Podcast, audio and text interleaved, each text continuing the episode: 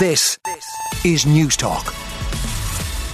Well, there's only one man and one woman on many of the front pages today Johnny Depp and Amber Heard. The Irish Sun headline Depp's $15 million libel victory, and the Irish Daily Mirror Johnny's $15 million jackpot.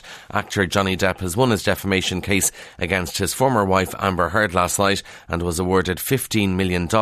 A jury in the US finding she had lied in a newspaper article claiming to be a victim of domestic abuse during their marriage there.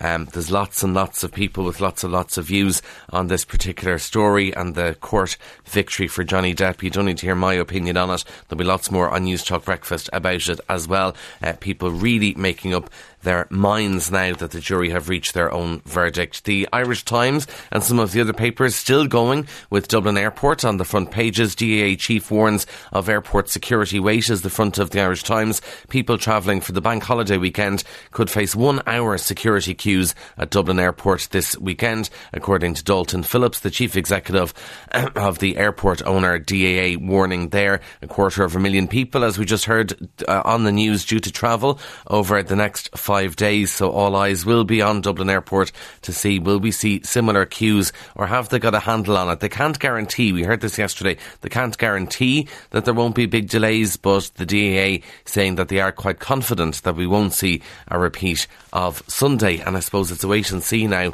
for everyone. The Irish Daily Mail queuing up in the rain. Passengers are facing missed flights and queues in the rain this weekend. The boss of Dublin Airport has admitted. And the Irish Daily Star goes editorial on its front page. It says airport chiefs say herding passengers into holding pen might end queue chaos. Yeah, and pigs might fly. That's the headline on the front of the Star. Holidaymakers heading to Dublin Airport face queuing outside in the rain and even being penned up in holding areas, but there's still no guarantee they'll make their flights.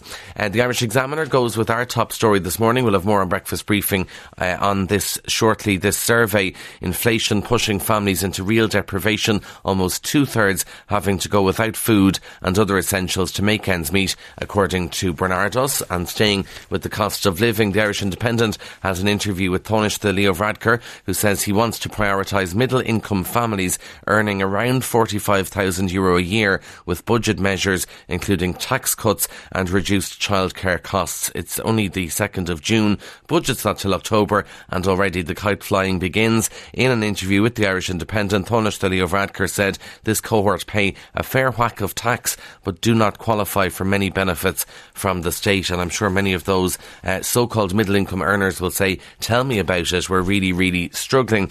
The Examiner tells us this morning the timing of this story probably seen as bad for the government. The optics don't look great. The story is that the government is looking at options to buy a new jet to allow the Taoiseach and ministers to attend important international events. So while you've people queuing at the airport, talk in the papers of the Taoiseach and the government getting a new jet, a government spokesperson said the review is underway in light of reduced reliability on the Learjet. And uh, apparently the Taoiseach and his team were left stranded in Brussels after an Air Corps aircraft scheduled to fly them home went out of service at the last minute. And we've had a few incidents of this where you can't get the Taoiseach of the country home for some reason. And final story for you coming from the Sun this morning, talking about the cost of living, a different angle on it.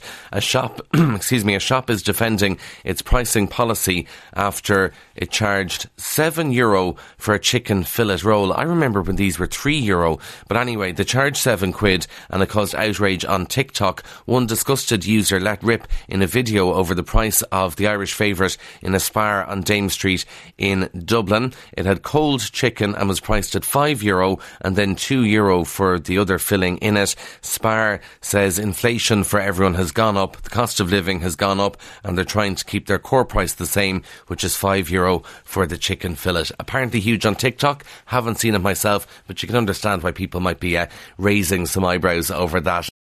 On 106 to 108 FM and Newstalk.com. This, this is Newstalk.